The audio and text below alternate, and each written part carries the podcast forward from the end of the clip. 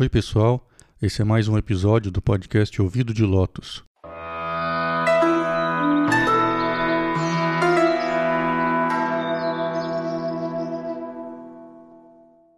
E estamos de volta aqui para mais um encontro para conversar sobre budismo e espiritualidade. Se essa é a sua primeira vez aqui, eu vou sugerir que você também é, escute os primeiros episódios onde eu me apresento, onde eu digo qual o objetivo desse podcast, e aí você entende melhor o que está acontecendo aqui, o que, que eu espero com ele. Né? E em outros episódios também eu sempre faço algum comentário nesse sentido. O que, que é que eu espero com esse podcast e o que, que eu não espero também com ele. Mas, se você já está aqui há mais tempo, você já sabe que o meu nome é Marcelo e que eu sou um monge budista e que o meu nome de monge é Shakya Pundarika Karna. E Pundarika Karna significa uma, é um, uma expressão em sânscrito para ouvido de lótus. É por isso que o nosso podcast tem esse nome e também a minha conta lá no Instagram. Então, se você estiver ouvindo aqui, você pode também é, dar um pulinho lá no Instagram enquanto escuta e também me seguir por lá. E esse episódio de hoje ele tem uma uma característica assim, especial, que é porque ele está saindo junto com o lançamento de uma tradução nova que lida com o conjunto de doutrinas ou de, de ideias que a gente vai conversar um pouquinho aqui hoje, que eu vou apresentar para vocês, para quem não conhece as, as ideias e para quem já conhece, talvez acrescente alguma coisa é, um pouco mais substancial do que qualquer ideia é, grosseira ou simplista que essas doutrinas possam ter adquirido. Esse livro novo, essa tradução nova, é a tradução de um tratado budista, que é um tratado canônico, é uma discussão né, de, um, de um mestre sobre um, um assunto, uma temática, e é o Tratado das Dez Dúvidas sobre a Terra Pura, atribuído ao grande mestre Tiantai, o grande mestre Ji, que eu já conversei aqui sobre ele num outro episódio do podcast. E nessa tradução, é, eu comentei lá no Instagram já, que eu, eu já coloquei uma figurinha lá sobre esse livro que já está disponível. E eu comentei lá que eu já tinha lido esse texto em inglês antes e eu tinha até passado é, uma boa parte dele para o português baseado no inglês. Mas essa tradução que está disponível agora, ela foi feita diretamente do texto original e ela também conta com a, as palavras de abertura e um epílogo que também estão no cânone budista. Eles eh, também estão lá, também são parte das escrituras budistas. Eu também escrevi uma introdução para situar um pouco melhor ali o, o nosso, nosso momento, né, o leitor brasileiro, e a tradução ficou com mais de 10 páginas só de notas explicativas, tem passagens extras, então é, pode ser muito interessante também no sentido de ter uma visão é, um pouco mais total do budismo, com explicações e com outras ideias que também estão ali em consonância com aquele com esse contexto dessas doutrinas da Terra pura. Então, o que, que é a Terra pura? No Ocidente, esse termo Terra pura, ele acaba se confundindo com algumas coisas diferentes. Num aspecto mais preciso, ele se relaciona com o termo sânscrito Buddhakshetra, ou terra búdica, que seria um reino livre do mal e do sofrimento.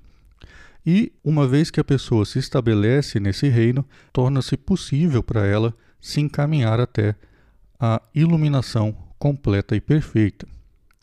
Sendo assim, a gente entende as doutrinas das terras búdicas ou da terra pura como um meio hábil e ela não é um fim em si mesmo.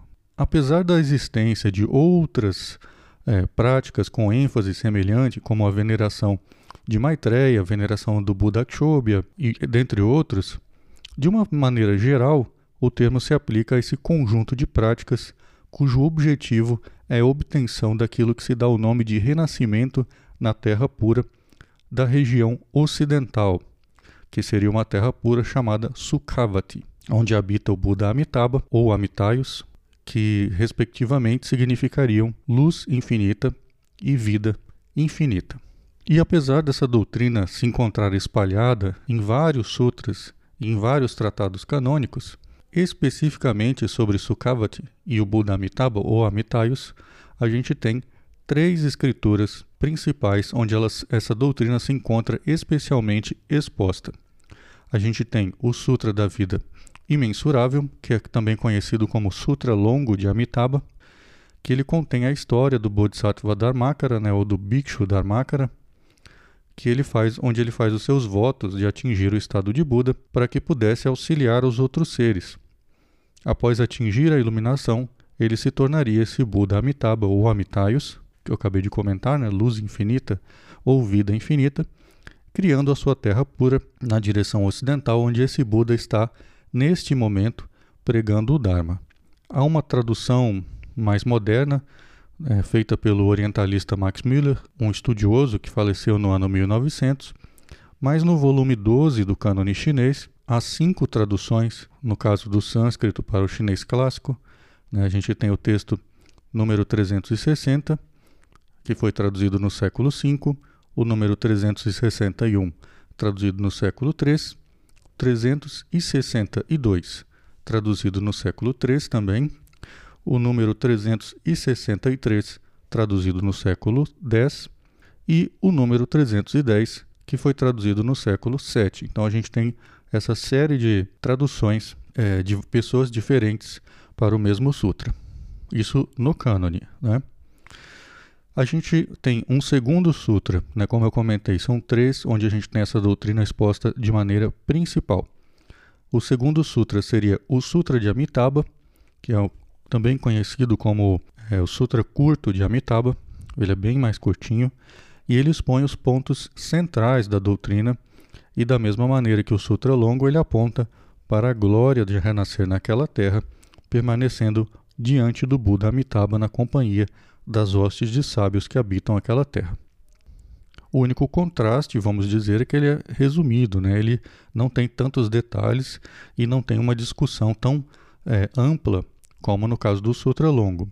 Como ele tem esse caráter mais resumido, ele é mais usado para recitações, por exemplo. Né? E o Max Müller, que eu citei um pouquinho antes, ele também traduziu esse sutra partindo do sânscrito e passando para o inglês. Mas no cânone chinês a gente tem também duas traduções diferentes do sânscrito para o chinês clássico, como eu comentei.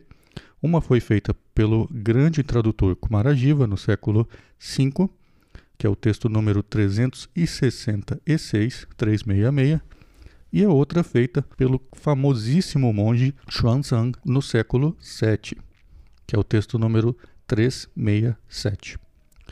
E o terceiro e último sutra dessa lista aqui que eu que eu estou especificando sobre, os, sobre as doutrinas da Terra Pura seria o Sutra da Contemplação do Buda de Vida Infinita, ou do Buda de Vida Imensurável, que foi traduzido para o chinês pelo monge Kalayachas no século V, é o texto número 365.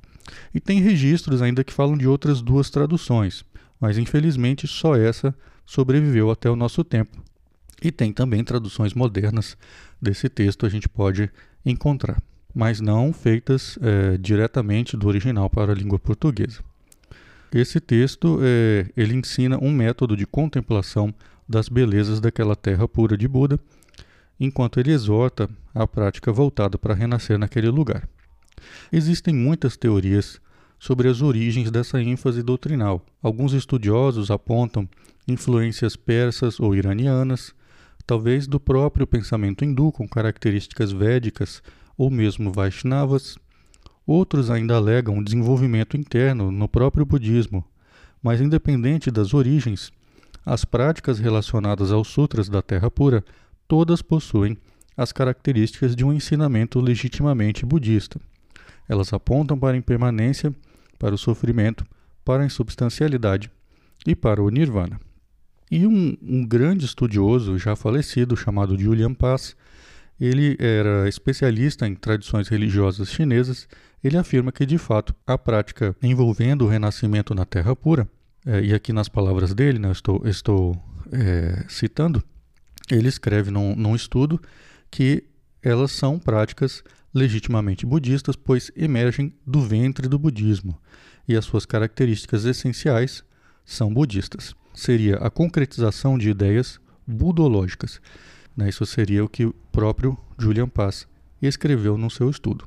Então, como eu acabei de dizer, as práticas da terra pura elas são ortodoxas, mas são ortodoxas dentro do contexto budista. Fora dele, não. Como a gente já vem conversando, todas essas doutrinas, todas essas facetas né, do, das, das doutrinas budistas, elas são ênfases doutrinais, elas não representam seitas diferentes, elas não representam igrejinhas diferentes. E essa ênfase, contudo, ela não se encerra nesses três sutras. E como eu acabei de dizer, ela não representa um tipo de budismo separado, sectarista ou exclusivista. Não deixe de ouvir também, se, você é, ainda não está familiarizado com essas ideias, tem alguns episódios aqui no podcast que lidam com essa questão do sectarismo no budismo, como que isso pode ser compreendido. E veja que tanto não é sectarista que você veja que no próprio Sutra do Lótus, lá mesmo se lê que qualquer um que ouça e compreenda a doutrina exposta na, no Sutra, ou seja, no Sutra do Lótus também, Aqui eu vou citar a tradução dos estudiosos Fernando Tolla e Carmen Dragonetti. Então eles, eles traduziram da seguinte maneira: a pessoa que compreender a mensagem do Sutra do Lótus ela, abre aspas, renascerá no mundo Sukhavati, no qual o Buda Amitayus, Tathagata, Arhante perfeitamente iluminado, se encontra, permanece e vive rodeado por uma multidão de bodhisattvas. Fecha aspas.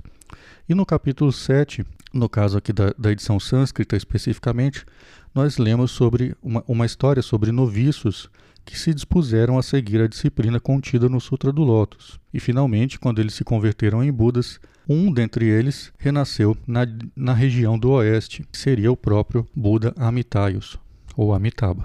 Então a gente entende assim que não existe qualquer tipo de rivalidade ou mesmo distinção entre as doutrinas da Terra Pura e qualquer outra prática legitimamente budista. A ideia, então, o que, que é esse renascimento na Terra Pura? Essa ideia de renascimento na Terra Pura, ela pode ter dois sentidos. Mas primeiro, precisamos notar que o renascimento ele se daria com a observação constante dos preceitos budistas e também através da meditação ou contemplação do nome do Buda Amitabha. E essa prática envolveria a tentativa de fixar a mente neste Buda e nas belezas de sua terra. Atingir o renascimento, então, naquela terra pode ter esses dois significados. Primeiro, a obtenção do estado de anagamin em vida, ou seja, aquele que não mais regride a estados inferiores, ele se fixa no estado humano, ainda em vida, e não cai mais em estados inferiores do ser, pois ele se torna indiferente à existência condicionada. E ele permanece assim até que abandone esse seu estado individual, atingindo a libertação. Mas essa, esse ponto específico seria é, algo para uma absoluta minoria de pessoas que na última era, ou na, na, na era da, do fim do Dharma, como a gente já conversou aqui outras situações no podcast também, nessa era do fim do Dharma seria uma coisa é, praticamente impossível. E o segundo significado seria a fixação e a extensão desse estado humano no momento da dissolução da individualidade, no momento da morte.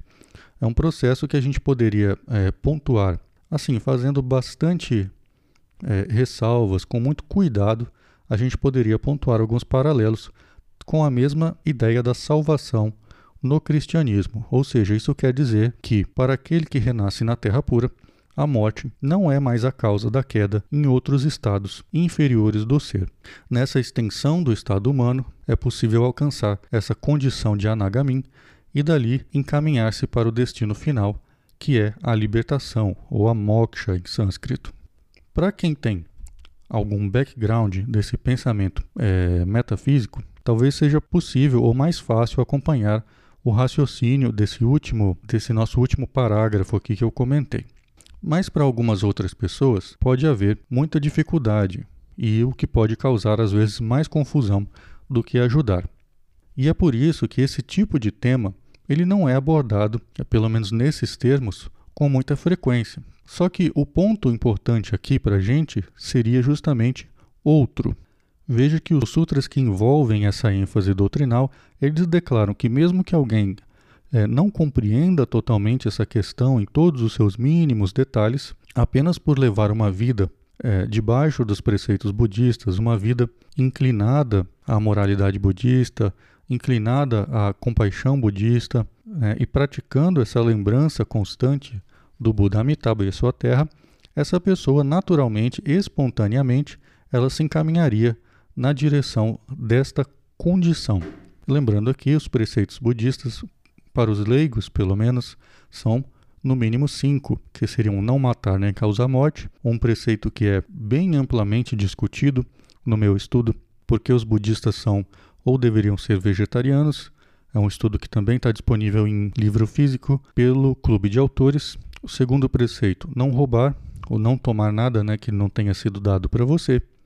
O terceiro preceito, não enganar ninguém, tanto diretamente quanto indiretamente. Número 4, não se envolver em relações promíscuas ou adultério. E 5. Não ingerir substâncias com a intenção de provocar o prejuízo da sua acuidade mental. E sem querer me estender demais, mas realmente é necessário tocar nesse ponto, porque é um ponto, apesar de delicado, é bastante importante. Né? A gente precisa lembrar que a visão ou pensamento sectarista, é, e também bastante simplista, né? o grosseiro, relacionado a essa ênfase doutrinal, ele surge apenas no Japão e de uma, de uma maneira muito tardia. Nessa, nesse período, no Japão, a, a, essas doutrinas elas sofrem deformações profundas, resumindo-se à repetição mecânica de uma homenagem ao Buda Amitabha, onde se incentiva ainda o total abandono dos preceitos budistas. Os monges japoneses Honen e Shinran é, ambos nascidos no século XII, são considerados os expoentes desse terrapurismo, desse amidismo japonês, e eles tomaram como base, dentro de outras escrituras, os escritos do monge Chantal, ou Zendo em japonês. Chantal é simplesmente o nome dele em chinês, e Zendo é a leitura desse nome em japonês. A gente já conversou sobre essa questão das línguas várias vezes em vários episódios, mas tem é, um episódio específico sobre a questão das línguas usadas nas escrituras que eu acho que esclarece um pouco essa questão da pronúncia. Então, se você não é, não entende muito bem, dá um pulinho, procura esse episódio sobre a, a linguagem das escrituras e você vai entender um pouquinho melhor. Então, e, dentre os próprios sutras da Terra Pura, mesmo que é, Ronen e Shinran reneguem partes desses sutras e usem só o que interessa, eles usavam também é, a justificativa de que seguiam alguns ensinamentos do monge Chantal, ou Zendo, como eu comentei. E o Zendo ele é inclusive considerado por essas escolas terrapuristas, é, ou amidistas, como um do, dos patriarcas da escola. Só que veja bem que coisa interessante. O que Ronen e também Shinran ignoram com boa má intenção, não é o, o meu objetivo aqui é discutir isso. O que eles ignoram ambos é que Chantal era um grande defensor da prática dos preceitos budistas. Na vida dele, ele recebeu até é, ameaças de morte por ensinar nas vilas e nas cidades, por exemplo, sobre a obrigação que o budista tem de se abster de carne. E esse caso eu comento sobre ele também no estudo que eu citei aqui, o estudo que eu escrevi chamado de Por que os budistas são ou deveriam ser vegetarianos. Então, Chantal, ou Zendo, né, o tão considerado patriarca das seitas japonesas da Terra Pura, ensinava o povo que se dedicasse ao Buda no Smriti, que eu, a gente tem também um episódio aqui especial sobre isso, um episódio dividido em duas partes sobre a prática do Nembutsu. É só você dar uma olhadinha na lista de episódios aí no na sua plataforma de podcast você vai encontrar. São dois episódios sobre o Nembutsu e o Daimoku. Então, Chantal, ele exortava as pessoas que praticassem esse Buda no Smriti, ou a lembrança de Buda, que é traduzido como Nyanfo em chinês, e a pronúncia japonesa Nembutsu. E ele também dizia que aquele que come carne ou bebe álcool, ele não renascerá em Sukhavati. A uma pessoa que pratica o Nembutsu e come carne e bebe álcool, cairá diretamente no inferno, ou seja, nos estados inferiores do ser, e não será capaz de obter a fixação no estado humano e, por consequência, não conseguirá jamais atingir a iluminação, mas retornará à confusão. Né? E isso aqui não sou eu que estou dizendo, é o grande patriarca Chantal. Dessa maneira, a gente percebe que a redução que as escolas amidistas japonesas pregam, ela não representa uma continuidade do ensino do Chantal e nem mesmo a proclamação do conteúdo que está nos sutras, mas a fundação de uma nova religião, uma religião completamente inventada. E assim a ideia de que qualquer pessoa renasce nessa terra automaticamente após meramente vocalizar o nome do Buda Amitabha, isso se revela, na verdade, como uma distorção do conteúdo dos sutras. E isso é tão verdade que no Sutra Longo, no Sutra Longo de Amitabha, a gente lê que estão terminantemente excluídos, por exemplo, da possibilidade de renascer em qualquer um dos, dos níveis na Terra pura, aquele que realizar uma das cinco faltas graves, ou das cinco transgressões graves, que são matar o próprio pai, matar a própria mãe, matar um arhat, ou seja, um, alguém de alto nível de realização espiritual, ferir um Buda ou tentar causar divisão numa sanga verdadeira. Ou seja, não existe essa ideia de que uma pessoa é, automaticamente está com sua, o seu renascimento na Terra pura garantido simplesmente por rezar ou por repetir uma frase. E isso está nos próprios sutras. E além disso, o mesmo sutra longo, ele fala desses, de três grupos diferentes de seres que estão aptos a renascer naquela terra. E esses três, resumidamente, eles seriam: o primeiro grupo, seriam os monges. Né? O próprio Sutra diz que nessa categoria, nessa primeira categoria, e aqui eu vou citar o Sutra, então abre aspas, né? nessa primeira categoria estariam aqueles que abandonam as preocupações mundanas e que tornam-se monges, aspirando à obtenção da mente iluminada, que concentram-se na lembrança do Buda da vida infinita, cultivam os atos meritórios, fazendo o voto de renascer naquele país. Isso aqui é o texto número 360 do volume 12. A segunda categoria, essa categoria intermediária, seria composta pelos budistas leigos. O sutra diz então que nessa categoria estão, e aqui abre aspas de novo, aqueles que não estavam aptos a tornarem-se monges, mas que realizaram grandes atos meritórios, aspirando à obtenção da insuperavelmente iluminada, que concentram-se na lembrança do Buda da vida infinita, praticando constantemente o bem, que receberam e mantêm com o mais profundo respeito os preceitos de abstinência, isso são palavras do Sutra, lembrando aqui, né?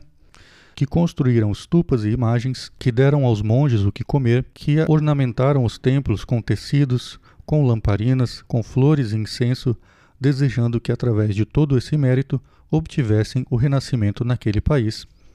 Isso também é a fonte a mesma que eu citei na outra, na categoria anterior. E a gente tem a terceira e mais baixa categoria.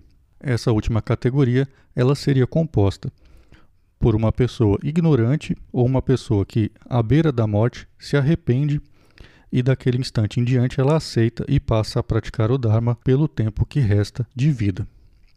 E o Sutra diz que nessa categoria estão aqueles, novamente aqui entre aspas, aqueles que não tiveram a chance de realizar tantos atos meritórios, mas em certo momento aspiraram à obtenção da mente iluminada e com toda a concentração, mesmo que por apenas dez vezes, lembraram-se do Buda da vida infinita, fazendo o voto de renascer naquele país. Aquele que, ao ouvir o Dharma tão profundo, o aceite com alegria, não será cometido de confusão. E mesmo que venha a manter os pensamentos concentrados nesse Buda em apenas uma única ocasião, por causa da sinceridade do seu voto, essa pessoa renascerá naquele país. Então você veja que mesmo na última categoria, o próprio texto do sutra ele deixa claríssimo que a pessoa deveria aceitar e manter o dharma com alegria. Né? Ou seja, a partir daquele instante ela não conseguiu realizar tantos atos meritórios em vida mas a partir daquele instante ela decide, ela toma uma decisão sincera e passa a confiar e a manter os preceitos budistas. E citando aqui de novo o estudioso Julian Pass, que eu já, que eu já citei aqui um pouquinho antes, né? É, ele vai escrever, também nesse estudo dele sobre o assunto, ele vai escrever que Chantal, ou Zendô, que é a pronúncia japonesa, Chantal não propagava uma via gratuita rumo à salvação. Ele sustenta como um ideal a prática da meditação em Amitabha e fortemente enfatiza a importância da conduta ética. No caso aqui, ele se refere aos preceitos budistas, obviamente, e considerar que o seu ensino consistia na defesa da invocação oral do nome de Amitabha é sem dúvida uma grosseira redução do verdadeiro propósito de Chantal. Mesmo que a repetição do nome de Amitabha seja implicitamente louvada e encorajada, o mérito dessas práticas se encontra inteiramente na atitude mental do devoto. A recitação meramente mecânica e externa de uma fórmula não tem nenhuma. E antes da gente chegar aqui na nossa conclusão da nossa conversa de hoje, essa conversa muito especial que coincide com o lançamento de, um, de uma tradução sobre esse assunto, eu não posso é, deixar de lembrar para os nossos amigos que já me acompanham aqui há mais tempo, ou se você é a primeira vez que você está é, me ouvindo por aqui, que todo esse meu trabalho, é, do podcast aos livros, às traduções, tudo, ele é feito de maneira voluntária e sem contar com o apoio ou é, o financiamento de nenhuma instituição rica e de nenhuma franquia multinacional asiática. Então, se você gosta disso que você ouviu aqui, há muitas maneiras de você me ajudar. Uma delas é compartilhando os programas do podcast, me seguindo lá no Instagram, é, compartilhando o meu perfil no Instagram, que é o Ouvido de Lotus, tudo junto, é bem facinho de achar. E se você quiser me ajudar de uma maneira mais direta, de uma maneira mais real, vamos dizer assim, você pode adquirir os livros, as traduções. Em breve a gente vai ter coisa nova, já tenho algumas outras coisas aí é, quase prontas para sair. E você pode também me ajudar voluntariamente da maneira que você puder, com a quantia que você puder, pelo Pix, através da chave ouvidodelotus.gmail.com. Então é dessa maneira, como eu comentei, né, como eu não tenho é, financiamento de ninguém e eu faço tudo por minha própria é, possibilidade por causa disso, não existe ajuda pequena. Se você acha que é pouco, se você acha que é insignificante, se a sua ajuda é tudo que eu tenho, ela vale muito. Então vamos chegando aqui a uma conclusão e a gente entende, então, com tudo isso que a gente conversou, o mais importante, que as práticas relacionadas com a terra pura, elas não são exatamente uma prática com menos exigências, aqui entre aspas, mas elas são um tipo de meditação, ou seja, um tipo de dhyana como eu já comentei várias vezes em vários episódios, e esse tipo de meditação, mesmo sendo muito profunda, ela tem um resultado que está ao alcance de todos, porque esse resultado ele acaba sendo espontâneo. Assim mesmo nesse mundo de resistência, esse mundo Saha, no meio dessa era do fim do Dharma, que quem já leu o meu minha tradução do Sutra da total aniquilação do Dharma já entende melhor um pouco essa questão né, mesmo no meio dessa era, nós temos a possibilidade de ouvir o Dharma, que, como o próprio Sutra diz, o Buda Amitabha está pregando o Dharma neste exato momento em sua terra. Como a gente já teve a oportunidade de dizer anteriormente, a ideia de iluminação ela não está fixa num instante do espaço ou do tempo. E ela também não se encontra em outra realidade, entre aspas. Ela está aqui, agora e está eternamente. Só que quem muda somos nós mesmos. Então eu quero agradecer você que é, me aguentou falando aqui esse tempo todo. Quero reforçar o convite de que se você ainda não me segue lá no Instagram, é só procurar por Ouvido de Lotus, tudo junto, porque a nossa conversa ela termina aqui no podcast, mas lá no Instagram ela continua durante a semana inteira.